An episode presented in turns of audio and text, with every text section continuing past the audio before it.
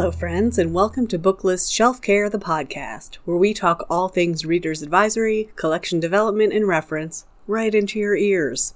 I'm Susan Maguire, Senior Editor for Collection Management and Library Outreach at Booklist, here to guide you through whatever book or library adjacent topics catch my fancy and the fancy of the world at large. Today, that world is large and varied, or at least it is for this episode. A real smorgasbord of content, if you will. First, I talked to Sarah Tansley at the Chicago Public Library about the codes list of essential cookbooks. What does that mean? You'll find out. Then, Booklist audio editor Heather Booth shares some audiobooks for all ages that will make soccer practice commuting that much more delightful. Finally, I talked to Booklist's new editor and publisher, George Kendall, about the end of the world and what he'll be reading during the apocalypse. But first, a few friendly words. I'm Donna Seaman, editor for adult books at Booklist and the current chair of the selection committee for the Andrew Carnegie Medal for Excellence in Fiction and Nonfiction. I'm here to announce that our long list for the 2020 awards is available. I'm going to read you a long address here ala.org slash awards grants slash Carnegie Adult slash long list. When you reach this page, please scroll way down below the list. You'll see another link for a printable flyer, perfect for sharing with your patrons. These are terrific books to recommend to readers. Thank you so much.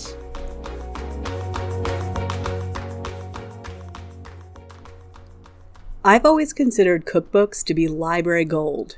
Patrons love trying out recipes, testing to see if a cookbook is worth adding to their permanent personal collection, or just looking at the pretty pictures. Managing a cookbook collection is tough, though. There are so many out there, and they're kind of expensive. Plus, how do you know when it's worth replacing a popular cookbook with a newer or better version? Fortunately, library collections are a team sport. One of Team Library's greatest assets is Codes, the collection development and evaluation section of RUSA, the Reference and User Services Association. Not only is their acronym game strong, but Codes is also a great resource for highlighting the best of a competitive publishing market. The Codes list for cookbooks is a great example of that. The 12 best cookbooks of 2018 cover a range of cuisines, cooking abilities, and styles. Sarah Tansley is a branch manager at the Chicago Public Library and a member of the Codes List Cookbooks Committee. She and I sat down to chat about what makes a cookbook essential, how she talks to her patrons about cookbooks, and the best recipe for wings. Hint, it's in one of the Codes List cookbooks. All of the titles we discuss are in the show notes, which, as always, you can find on booklistonline.com slash shelf hyphen care. Here we go. Okay, hi Sarah. Thanks Hi. for joining me at Booklist HQ. Hello. Uh, so I'm very excited to talk to you about cookbooks because they're super popular, and I think there are so many of them. It can be hard to, I don't know, you get flooded with cookbooks. Absolutely. What's a food metaphor for that? The pot of cookbooks boils over. Yes, that is absolutely right. There is it is one of the bigger areas of collection development and like it's easy to get lost. And they're kind of expensive, so yeah. And there's a lot of trends. Yeah. And like how you know, how can you balance that? So let's talk about stuff. So the reason that I have you specifically in here is because you were part of the Codes List Committee. Codes is part of RUSA, Reference and User Services Mhm. Association. Sorry, I'm doing the librarian thing where I'm saying the acronyms and not explaining it. Sure. But welcome to the library world, everyone. hmm Um, and so you you guys did your first list. Okay, can you talk about the Codes List and So the codes list is a new concept that RUSA is developing to kind of shift to the needs of librarians now, public librarians now. A lot of their lists were based on reference books Mhm. that we don't actually buy anymore. They're Yeah. either digital or so as your reference collection's shrinking, what how is RUSA helping you with your collection development? And so this list concept, starting with the cookbook list, and then it's going to expand into other areas of collection development, is supposed to be a quick list that someone who knows nothing about cookbooks in a library can buy and feel good about buying like classics. Yeah. Or and like you can buy five of these books and feel great about if that's the only collection development you've done that year. Right. And that is so key. We were talking a little bit before we got on mic about the many hats people in smaller libraries Mhm. wear. And I have a friend who is the director of a library, hi Dana, who spends two hours a week on collection development. That's all she has. So this is an exciting tool. Absolutely. And there are 10 on the list. Is that There's 10 on the list, exactly. Um, and that is flexible. You know, we never know what it might be a baker's dozen one year. That's what we're hoping for. Oh, good Mhm. pun. Yeah. So talk about how, and I'll make sure there's a link to this list in the show notes and any of the other cookbooks we mentioned. There will be links in the show notes, so y'all don't have to worry about taking notes. But talk a little bit about the criteria that you guys had for picking the Sure. best. So the committee is small, but we're mighty. Um, we look at pretty much everything that comes out. My process, we all kind of do a little slightly different, but my process is if I feel like the book is meeting our criteria, it then comes home and I cook out of it. oh, So everything that's on the list has been cooked out of, everyone's cooked in it from it on the Mhm. committee because we really feel like the most important one is that the recipes are um, well conceived and explained in the book. yeah, And that means you have to use the book. and that is something selectors definitely don't have time to do. Right, exactly. So to say a book's exceptional by just looking at it, it's just not possible. So Right. we're looking at the recipes, we're looking at layout and design, we're looking at subject and voice. hmm So cookbooks are narrative now. So what's the storyline? Who's writing it? What's the feel? We want it to make an impact, Mhm. and that impact is, you know, usually in the genre of the cookbook. And then um, we're hoping that, that it's lasting importance. So it's really going to be on your shelves for a very long time until it gets dirty and the pages fall out. Until you have to replace it. Yeah. I think that's the hardest thing to. I mean, it's not a guess, but that is the hardest thing to predict is the lasting impact of a book. Mhm. Do you have any insights into what what Well, makes you think it'll last? when we're looking at the book, like I could say the first book on the the list from 2018 was The Dinner Illustrated 175 Meals by America's Test Kitchen. And that book is a book that I enjoyed so much, hmm but it's actually even better for a beginning cook. The layout in it was unique because it looks like the instructions you get with a meal prep Yeah. And so it has pictures, step by step pictures Oh gosh, yes. and we can't keep it on the shelf. And Mm-hmm. it's one of those like once people pick it up, they're like, "Whoa!" and it's gone. oh. And I'm gonna place the hold on it when we're done talking. exactly. And so it's like a book like that. You almost feel it right away. Yeah. Like it's just, and then you start cooking, and you're amazed by the food that's coming out of it. And you're, you know, everybody eats everything at the dinner party. You're like, Okay. nailed good. it. Yeah. Yeah.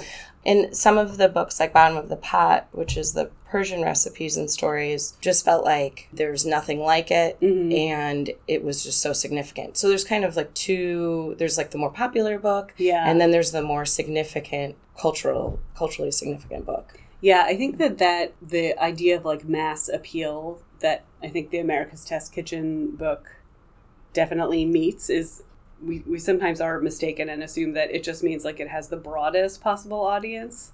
Where was I going with that? But then Uh, there's also just the significance of where the book is coming from, Mhm. uh, whether it's culturally or at this time period, you know, what it means. And so we do, you try not to compare books from, oth- you know, other authors from different years, but Right. most of us are cookbook nerds. And so Okay. we do go, well, I don't know that book from five years ago by so and so.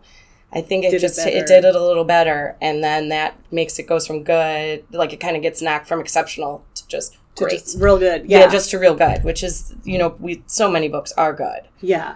but these are exceptional, so we Okay. really keep that in mind. One thing that I noticed about the list too, and maybe this you can speak a little bit to like the cultural significance or the timeliness of it, is that a lot of most of these really were cuisine based, I guess, rather than technique based. You know, the way the America's Test Kitchen is like fast Mhm. recipes, or you know, device based. We see a lot of like instant pot cookbooks Correct. and It's not that we don't look at those, Yeah. but are they really exceptional? right. And I think that if you're looking at the way these books are published, the thought that goes into the photography, hmm the layout and design, the stories that are in with the about the author, Mhm. about how they made the food, the science angle, Yeah. all of that that goes into it. You don't really see that in, you know, 100 best keto recipes or you know, but that doesn't mean that there isn't going to be one. yeah, yeah. We we consider everything. So we're you know it's like a challenge. Like bring us one that you think is fantastic. We'll try it. So. But with these, we did have, I think it's a diversity of like types of food hmm and really like even with like Sister Pie and Matty Matheson, we're more about the story in the book. I mean, you read it cover to cover. It was great. and that's kind of leads to the you know there's two kinds of cookbook readers now Yeah. and it, it's probably based on all the cooking television Right. but with cooking television becoming so popular people don't feel like they have to cook from the cookbook so Mhm. they read it and then they bring it back to the library they haven't made a single thing yeah. they just enjoy it as uh, aspirational. They love the stories, but they're going to make a frozen pizza for dinner. Yeah. And then you have the cook who Oh, wants to get into. You've just told my story. I mean, those are the best cookbook patrons because they don't make the book sturdy. correct. That is also correct. And so there's quite a few in here that it's about the story. I mean, the Mhm. recipes are fantastic too, but you just like feel this book. So we really don't know where we're going to go until the very end of the year. And Yeah. we look at, I think it was, I looked at 140 titles last year, and I probably cooked from like 40 of those titles. Wow. And then, you know, then you nominate 10, and then, you know, they, everybody nominates 10, and then we work from there. So Do you have any favorite recipes that really stood out from? So one of my favorite books on the list last year was the Korean Barbecue Master Your Grill and Seven Sauces by Bill Kim, and it's not just because he's from Chicago, um, but this was the one that I really just we just did it with my book club at Mhm. the library, and I never returned it. I've been renewing it this whole time. I am shocked. So I had it for a year. I cooked everything in the book, but there is these um, hoisin chicken wings that I made on Fourth of July for like the tenth time. But Yeah. as I'm still grilling them, the because it's like makes a ton. The bowl of chicken wings is almost gone. I was like, people, I want to eat them too. and there's only six people in my house. They are Oh. amazing. Okay. And I always felt probably a little intimidated by Korean cooking. It's a lot of spices, it's a lot of mm-hmm. things I don't really know about. I love it, but I'm like, I don't know. He makes everything really accessible and he's so laid back in this you don't feel any pressure Yeah, to make like it perfect. It's like yeah. It's got a really great tone, awesome story, Mhm. and yeah, so that was definitely my favorite and those chicken wings are to die for. I feel like food snobbery is like on the way out. People are really embracing like the street food, like the taste of street food, and also like the aesthetic isn't the right word, but the attitude of it. the I think. attitude right and you know someone like martha stewart gives me anxiety in the kitchen because i'm not one i'm not a i like hosting parties and like that kind of a thing but i don't everything doesn't have to be perfect and Right. i've never been that person and i'm gonna burn something and you know something's gonna go The awry presentation is the better, the, best, or isn't the most Right. important. isn't yeah and i mean my table's still cute but it's not perfect and i don't know how to fold napkins so Oh. i think there's a way to like i think a lot of we're kind of getting away from that where you get Yeah. anxiety by reading the cookbook because you don't think you can achieve that level Yeah, and this is like any a lot of these books are like welcoming and they really want you to try their food Yeah. please read the book and get into it right. Embracing the instructional part of it. exactly Well, so you mentioned a cookbook club. Correct Let's talk about what that means. So, for probably almost 10 years now, I've been running a cookbook book club, and it's now expanded to our other branches, and so it's become kind of a thing. But we host a book club just like a traditional book club. We all read the same book. Um, this, you know, we take it home, we read it, we cook out of it, and then we gather. People bring dishes from Yes. the, the book that we can pass. We talk. I have a list, just like book club. I have a list of questions. We go around. We we talk about the books. We have half the people cook from the book. Half the people are book cookbook readers. Mhm. So they talk a lot more about the feel of the book Mhm. and the layout. but little things uh, about layout that you just don't think about too much when you're looking at a book. And this, the cookbook will be, remain nameless, but had a fantastic uh, biscuit recipe. Mm-hmm. And your hands are in, you're kneading it, and that's when you're supposed to turn the page Sure. to where the recipe is on the next page. And that book is so gross. You know, librarians, I like Yeah. know where that page is in the book, and I wipe it Yeah. down every time it comes back because somebody's dirty little finger went and turned the page. Because what? I mean, what are they going to do? And those are the kinds of things that you don't really notice until you're paying attention and you're the reviewer. So my cookbook, I we take notes and then I we use a product called BiblioCommons for a catalog Mhm. and I can write a review for our group on the book in the catalog Oh, that other librarians people can use. So my group really feels like they're part of the, you know, criticism process and they Yeah. have a lot to say and we give a star to the book Nice. and we do a lot of different kinds of books and it's really fun i highly recommend it and if cooking isn't your thing and cookbooks aren't your thing but you are a crafter try it with crafting books try it with knitting Mm-hmm. Oh, books fun. Yeah. trying it try it with your hobby you do you know whatever you're really into Yeah. find those books because there's someone else who wants to talk about it too Yeah. and you know oh this book or this japanese knitting book is too hard but i would love to know how you you really knit out of it because Mhm. i'd buy that book because i don't know anything about knitting you know Yeah. Oh, we should have like a librarian test kitchen where we just like test instructional books absolutely and everyone brings me food. That's, that sounds that's the real reason for this thing. yeah So you talked a, a little bit about like things that you only know from actually using the cookbook, but you also do. Uh, you're, you have a hand in the selection Correct. of the cookbooks for all of Chicago Public Library. So, what kind of clues do you look for um, in the review? Because you obviously don't get all the books before you. i do go outside of and i read things in like delish Mhm. and other online publications because they will find things that we're not looking for it's just such a broad area of publishing Yeah. and things come out of nowhere. You kind of just have to constantly keep your eyes open for what's the new thing. You mean like trends and hot things come out of nowhere? or just oh, there's this celebrity chef that is Yeah. only a celebrity on this one website, and I've never heard of him, and now all of a sudden there's a book. yeah. Like Bill Kim, I think I know who Bill Kim is because his restaurants are here in Chicago, but is Mm-hmm. he really a household name? You kind of just have to keep your eyes peeled, and there's so many little imprints Mm-hmm. making cookbooks now.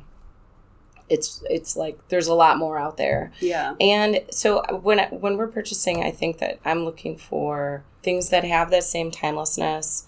I'm looking things get on trend, and then I actually usually do wait until we get a copy, and then review, look at it, and then we'll add it to a selection list that other libraries can Right. buy okay. from. Mhm. Because all of a sudden there's ten pie books, Yeah. and no one needs ten pie books. You probably Is could that use true? you can probably use two or three pie books, right. and it's a lot about the feel. Mm-hmm. I usually do tend to go with the easiest Mm-hmm. entry and then something a little more complex. I like the kind of having both Yeah. because then your patron can learn to bake and then go to the master class and the Right. next level. You don't want to have too much easy, too thing, too many things that are too hard. Yeah. Those are all the things I'm looking at when I'm suggesting things for our selection lists.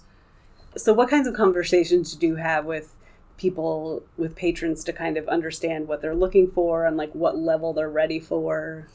Do people come to you for that? So now that we with the cookbook club and then the, the copy of the book is up at the counter, Yeah. then we have patrons who don't come to club but take the book. Mm-hmm. And then they come to the you know, they come to check out and then they want to tell me about it or they email me Yeah. like their opinion so that I can bring it up at club because they're not going to be there. But yeah. then people will be like, "Oh, that's interesting. I took your book on this. What else would you recommend?" I'm now I'm so excited about Middle Eastern cooking Mhm. or and then because I've been doing the club so long, I usually do have You a have a, couple- reputation. I have a couple, you know, back years of cookbook recommendations in Yeah. my mind that I would recommend and I also know which ones are stinkers. and okay. you know people probably wouldn't like. It's a lot like regular reader's advisory. You get to know the person and what they're asking for, and you ask those clue questions. about what were they reading it were they cooking from Mhm. it what what was it that they liked and you can then thread back into your knowledge of cookbooks and Yeah. recommend it and because i know a lot about cooking that's easy i Yeah. can't do that for knitting but a coworker of mine who knits absolutely can Right. oh so i have this great scarf book oh you're doing baby stuff you know Yeah, can get right in there and so it's really a testament to me for librarians to really dig deep on what their hobby is in Yeah. collection development because it's fun you Yes. enjoy it a lot Right. and you become really a subject matter expert hmm which you already are because you're an ex you're doing it for fun yeah. so if you do woodworking like know all the woodworking books but be your subject matter expert I love that, and that makes me think you're probably like a great branch manager. Not to like hiss up, but just that idea. I mean, I think that that's like one of the things that is so fun about working in a library is that whatever you're interested in, you can find an outlet for. Absolutely. And I think we get stuck in programming wise, we get stuck, even I guess collection development, we get stuck in like I'm the fiction book club or, you know, Yeah. the, the standard programming that we all do. And I'm always encouraging people like tap into your, if you build little free libraries for all your neighbors, like get into it, do a program, Yeah, yeah, tell everybody about it. And we'd love to hear it. right. Your library patrons will love to hear it. You're an expert. Yeah. Especially with cooking. Mm-hmm. So you talked a little bit about looking up uh, reviews and Delish and stuff. If somebody is not a cook, a, a chef, or a home chef, or what do you think are the best places to sort of keep keep your finger on the pulse of cookbook stuff, Well, there. or just look at this codes list and Yeah, I mean, the, the codes list is really great, and it comes out. Everything's from the current year. Mhm. So when our list comes out in January or you know at ALA midwinter time, everything will be from 2019. Another thing is that we don't usually include um, reprints, even Mhm. unless they've had significant revision. So nothing's going to sneak by. These are what we consider exceptional. So yeah, I mean, it's really a diverse list, and you could just get away with buying these. But if you're like, I want to get more into cookbooks and Mhm. finding out more about them, definitely, I s- always start at the with my library journal reviews. Then I go to Bon Appetit, Delish, all of the online, and you can just put new fall cookbooks 2019. You'll Yeah. get like 10 lists. There's bloggers out there who are doing, and the lists all do kind of overlap, but then Mhm. that's a clue because they've looked at the book and they've loved it. yeah, Especially look for reviews that are recommending a particular recipe. That means that reviewer took it Okay, home and and, actually used used it. it. And they're like, you know, that crab salad is amazing. Yeah, Yes. If they're like the crab salad so so, but it's got a great feel, it's more like a travel guide, then you can decide Yeah. if you're interested in that travel guide or, you know, if you're Mhm. still looking for the cookbook. So, yeah. and then you fight with your cataloger about where it goes. Where it goes. There is, I mean, because what you'll find is there are kind of like five genres of subgenres of cookbooks. Mhm. It's cultural, celebrity chef, travel, which is, you know, a sense of place in a cookbook. It's like going on vacation. Yeah, Beginning cooking, cooking instruction. So it's more like a reference title, which we really don't talk about very much anymore. But there is the, just the true reference cookbook, like The Yeah. Joy of Cooking. Mhm. There's a new edition coming out this Yes. fall, by the way, if anybody didn't know. And I that's wonder the, if that will be on the list. we yeah, it, we're we've talked about it already. Yeah. it's coming out so late. It's going to be hard to To get to really like get a feel for it. But I think it'll be. We will look at it. How much revision's been done? That's the Yeah. real question. They, Mhm. they say that there's like over 400 more recipes, but you don't really know until you get it. I But, bet like, the there's jo- less gelatin based. my joy of cooking. I have the original joy of cooking that was my Oh. mother's. I have the joy of cooking that my grandmother bought me when I was 18. And I mean, it's you Thanksgiving comes, I need that book. I Yeah. don't remember how to cook, you know, creamed onions and I've got to go in there and there's just certain things you go to that reference manual Mm-hmm. because you're just looking for the facts and Yeah. the facts only Yes. and it's organized that way. So there's like, but it's not really sexy like the rest of the cookbooks are now. So it, but it still has its place. Yeah. If you don't own the joy of cooking in your library, you probably should think about it. yeah. Or if it, you need to replace it. Yeah. Yeah. And those travel books, I mean, when those are always my most popular. Mhm. When for Cookbook Club because the Oh. people who don't cook out of them Okay, that has are in love. appeal. Yeah, if you a great example besides Israeli Soul from a couple years back is My Paris Kitchen. Okay, I remember And that one. oh my gosh. You eat the food, you're still dreaming of the pictures, you know? You're just Yeah. like, oh, it just was like a warm hug from Paris. Yeah. And that's that's like so much of what cookbooks are now is this feeling you get from cooking out of them and reading them. In 10 years ago, it was all joy of cooking. Right. And so it's really a whole new thing. I wonder why that is. I mean, I guess because people are watching Because Food, Food, Network and- and also we can Google recipes. right. So what gets They you to, to what goes to the cookbook? And so I think publishers are like people just want it all, and it's worth the money. I mean, cookbooks are more expensive when they have every page has a picture Yeah. and they're well made and they're gorgeous. Um, but that's a book that everybody wants. I like to read cookbooks more than I like to read fiction, and you probably find a lot of your patrons do too. You know, I love the idea of including cookbooks on your, uh, like if you do a travel display or if you do like an international fiction display or something. absolutely. You'll find a cookbook that'll go with With anything. anything. We had a cookbook on our Woodstock display. Oh, It was like some hippie vegan cookbook Yes, that worked, perfect. worked out perfect. And it went, and like you'd be surprised it's the first book that goes. yeah, because that will surprise people. Mhm. And, yeah, It's interesting, yeah. awesome. So, do you have any final words about cookbooks? It, yeah, I would say make those wings. Make those wings, everybody. Mhm. All right. Well, thank you for coming in, and um, here's to a lot of delicious cooking. And um, if you ever feel like you need to drop off samples at the ALA office, uh, I'm available for for food consumption. Perfect. Good.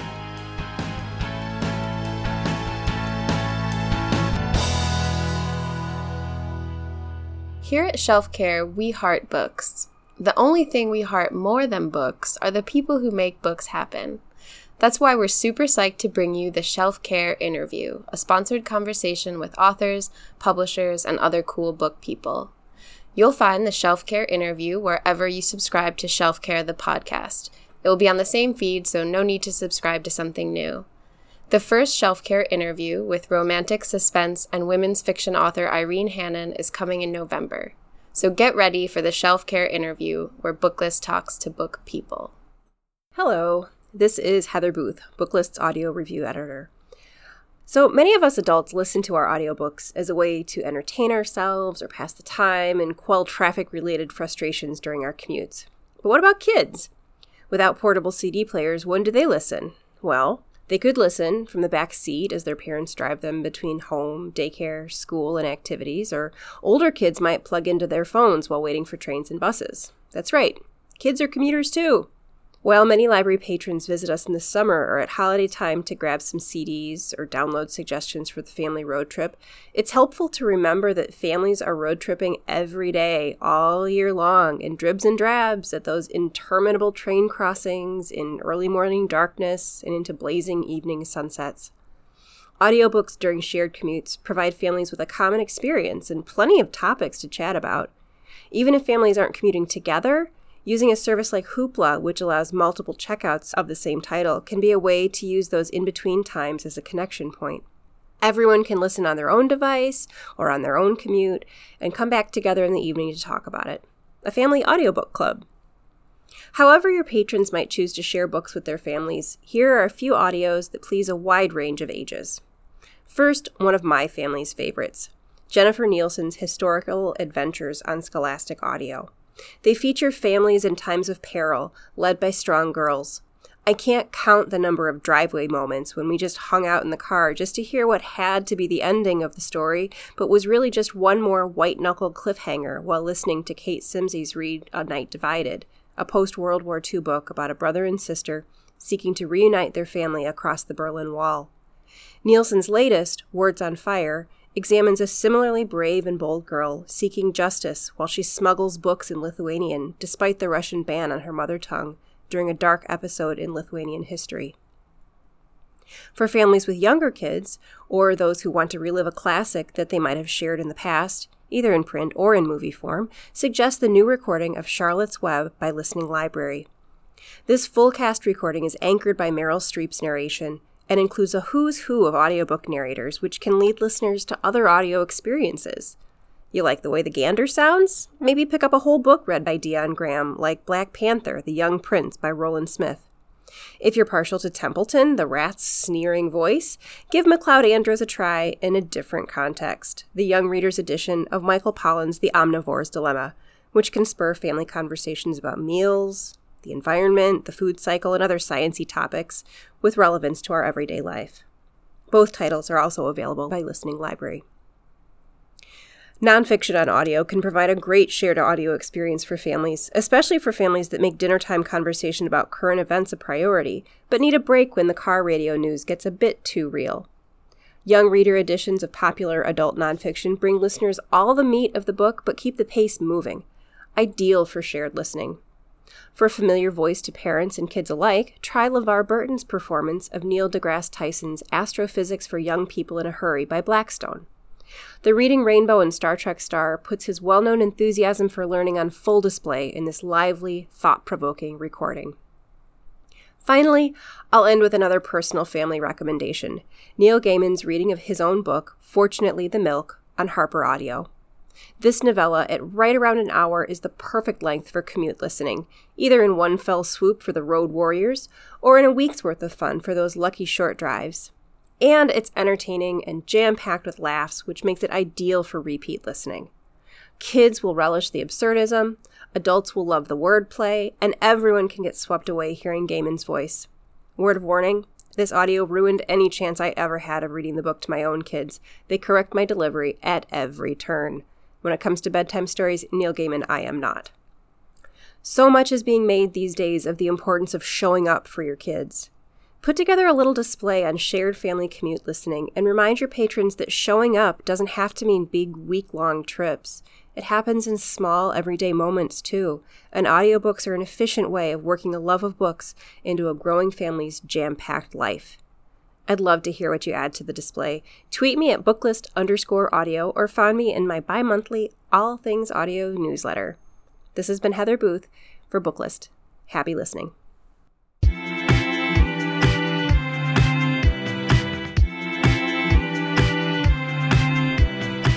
Hi, I'm Phil Morehart, Senior Editor of American Libraries, the magazine of the American Library Association, and this is the Dewey Decibel Podcast. No, no, no, no, wait.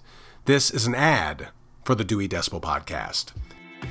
Join me and the Dewey Decibel correspondents each month for conversations with authors, librarians, scholars, and more about topics from the library world and beyond.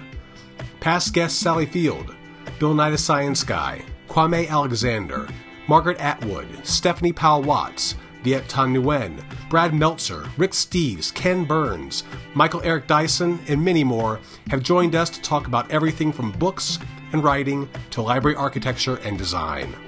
You can find us on SoundCloud, Spotify, iTunes, or wherever you listen to podcasts. Just search for Dewey Decibel Podcast.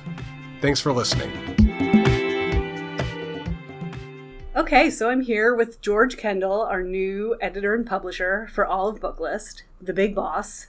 So everybody be cool when we're listening. So even our longest listeners don't know you very well, so I'm kind of excited to pick your brain about what you read and what's fun for you. Great. Thank you, Susan. Thank you very much. It's great to be here. Susan found me very easily because I'm a few doors down yeah, from her. he So- tried to get away, and I was like, away. listen, we've got important work to do here. so let me do kind of a reader's advisory question for you that the librarians will recognize. What was a book that you read recently and just really dug? Um, a book I read recently and really dug is named Station Eleven Yes. by Emily St. John Mandel. Um, I sort of naturally kind of gravitate toward apocalyptic and dystopian fiction. Um, and I really, really enjoyed that book. It, for me, it had great characters. Mhm. Um, and it was kind of meta in certain ways, in that one of the characters is uh, writes and illustrates graphic novels Yeah. that seem to be a book almost about books in certain ways. And it also focuses on a traveling band of musicians. And I used to be a musician.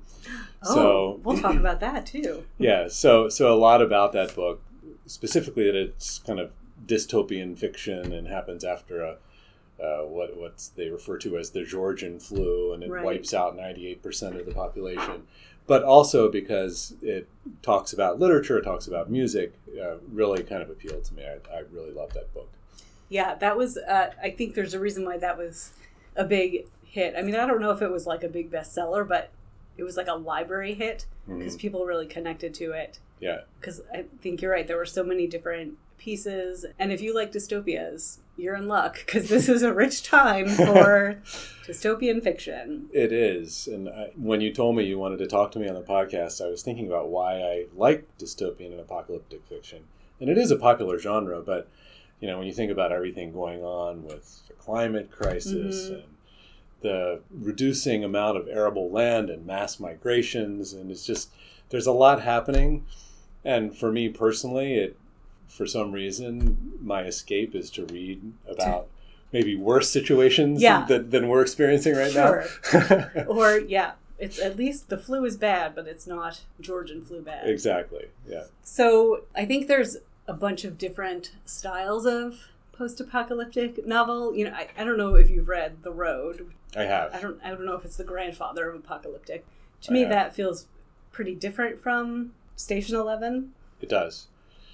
So the road, I read it a long time ago, Yeah. and they made a movie out of that. The road. Oh right, I haven't And- seen that. I saw the movie too, and it seemed to me that the road it was about the connection and bond between father and son. hmm And if I'm remembering it correctly, which has been a long time, it was a little bit more depressing Yes. than Station Eleven had kind of more of an uplifting, at least towards the end. I don't want to give away the story, but it, Right. it had you know things were getting back on track towards the end of the book which was sort of positive and you know i appreciated that along with all the other you know characterization and plot twists in the book so i liked that aspect of station 11 i really enjoyed the road too and i've read other books in this genre of course 1984 is a Mhm. classic and, All right, yeah, that that one's probably Yeah. the grandfather of the genre. and but- yeah and and handmaid's tale too so Yeah. know, there's there's a lot Yeah, but I, I think uh, you're right that the Station 11, the thing that felt maybe hopeful about it, and I think the thing I liked about it, because I'm a sucker for a happy ending, is that it was hopeful. And I think what you said about how it's, you end with them starting to rebuild, Mhm. whereas with Handmaid's Tale, maybe it's been a long time since I read the book, so I don't remember the ending, but I remember the road being pretty bleak. And Yeah. yeah, so I, I wonder if that's what people are really getting out of the current like dystopian novel is because they're secretly hopeful. they're secretly hopeful and maybe i'm secretly hopeful too Yeah. That's a good point.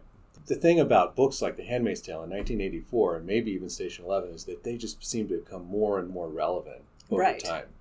Um, and that's another thing I like about. I'm, I'm making a hopeless face at you now that you said that because you're right. It's terrible.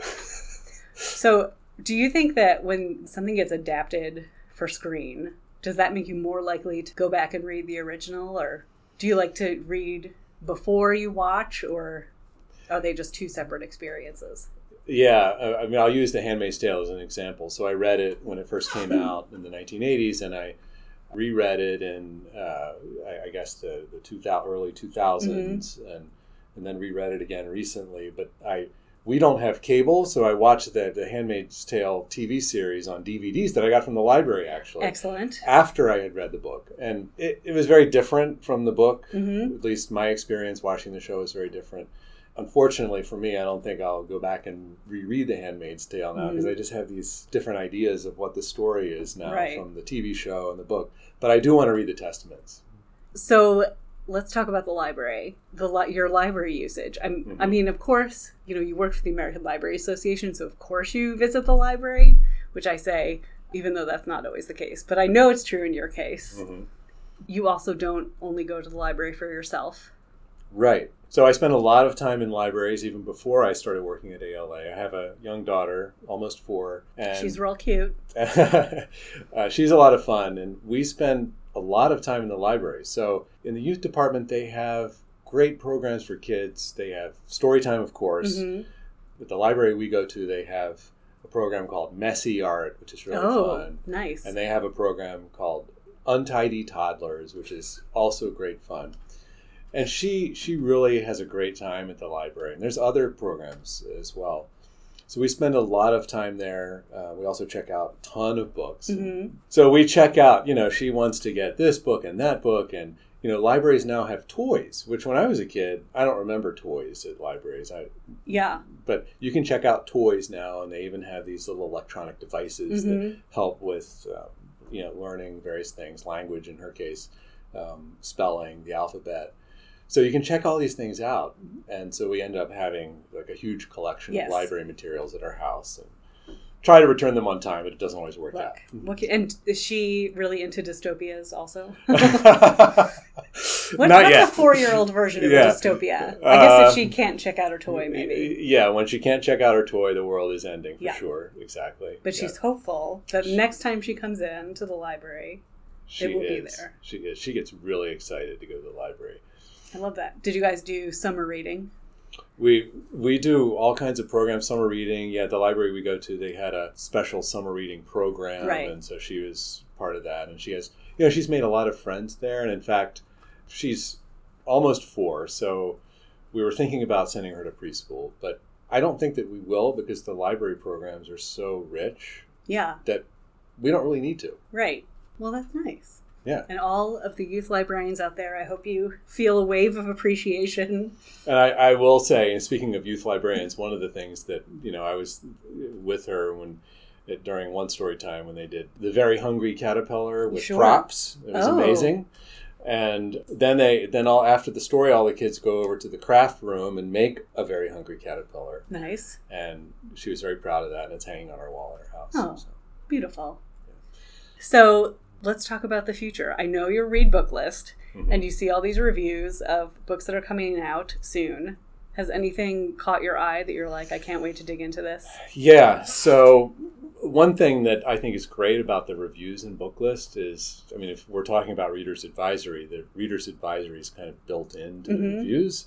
So there's all kinds of recommendations within the review itself. And I'm not talking about all of our top 10 lists and read alikes and, and other readers advisories materials in the magazine, but within the review itself, for example, Station 11, I was reading the review of it, which was, it was a starred review. It was a good Yeah. review Good. um, get to the bottom and there's a bunch of other books that Perfect. if you like this you might like this so um, one of them was the passage trilogy by justin cronin about Mhm. vampires which is kind of Also a- apocalyptic A and- TV show. but it has vampires in it it's a tv show i haven't seen that but i'm Read the book first. I I'm. I am reading the books. They're, you know, good. They're Yeah. long, but they're good. Mhm. And another one, which I haven't read yet, but I'm very interested in reading, uh, named The Dog Stars, which is an older oh, book. yeah. But our very own Donna Seaman wrote the review of it, and it looks great. And then there was one that was just recently reviewed, uh, which came out in our review of the day, named The Future of Another Timeline by Annalee Newitz. Mhm. Um, and that just looks really fun. It's kind of apocalyptic and science fiction, and I mean that, those are the two genres I really gravitate to. So I, I really want to read that as well when I get time. I have a long list. Yeah. and working at Booklist, my list of books to read keeps growing. It's So- terrible. I mean, it's a good problem to have, but it's still a problem. I'm, I'm currently reading. Uh, in fact, you know, I went back. I read old issues of Booklist because the content in Booklist never really gets old. Um, I want to Um, say we paid you to say that, Yeah. although maybe we did. Actually, Yeah, sort of, yeah. but- Um, but I read uh, Donna's review of the Overstory, Uh-huh. um, which came out yes, last year. right? Richard Powers. Yes. Okay. And although it's not apocalyptic or dystopian, it's a great book, and I'm working through that one now, along with a couple other books. And so when I get through those, then I think I'm going to read The Future of Another Timeline. So Can you read more than one book at a time? I try. I Okay. I've got some work to do in that area. You know, I, I do. there, I like to finish books, and when I read more than one at a time, it obviously takes me longer. And you know, with everything else going on in life, it's hard to read multiple Yeah. books at the same time. But there's so much to read. I know. You kind of have to. Well, that's why I'm glad that my job is just to sit at my desk and read all day. I really, I really appreciate that. So thank you for encouraging that. All right, enough shenanigans. Thank you for talking to me and letting me pick your reader's brain. And welcome to Booklist. We're so happy to have you. Thank you very much. Uh, happy to be here. You know where to find me if you want to talk again. Yeah, just go to my office and go down the hall. All right, thanks, George. All right, thank you.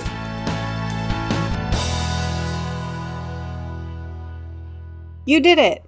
You listened all the way to the end of this episode of Shelf Care, the podcast. And I'm so glad you did, because that means I can remind you one more time that all of the books mentioned by Sarah Tansley, Heather Booth, and George Kendall will be listed in the show notes on booklistonline.com slash shelf hyphen care. Until next time, this is Susan Maguire signing off from Booklist HQ. Happy reading! Bye!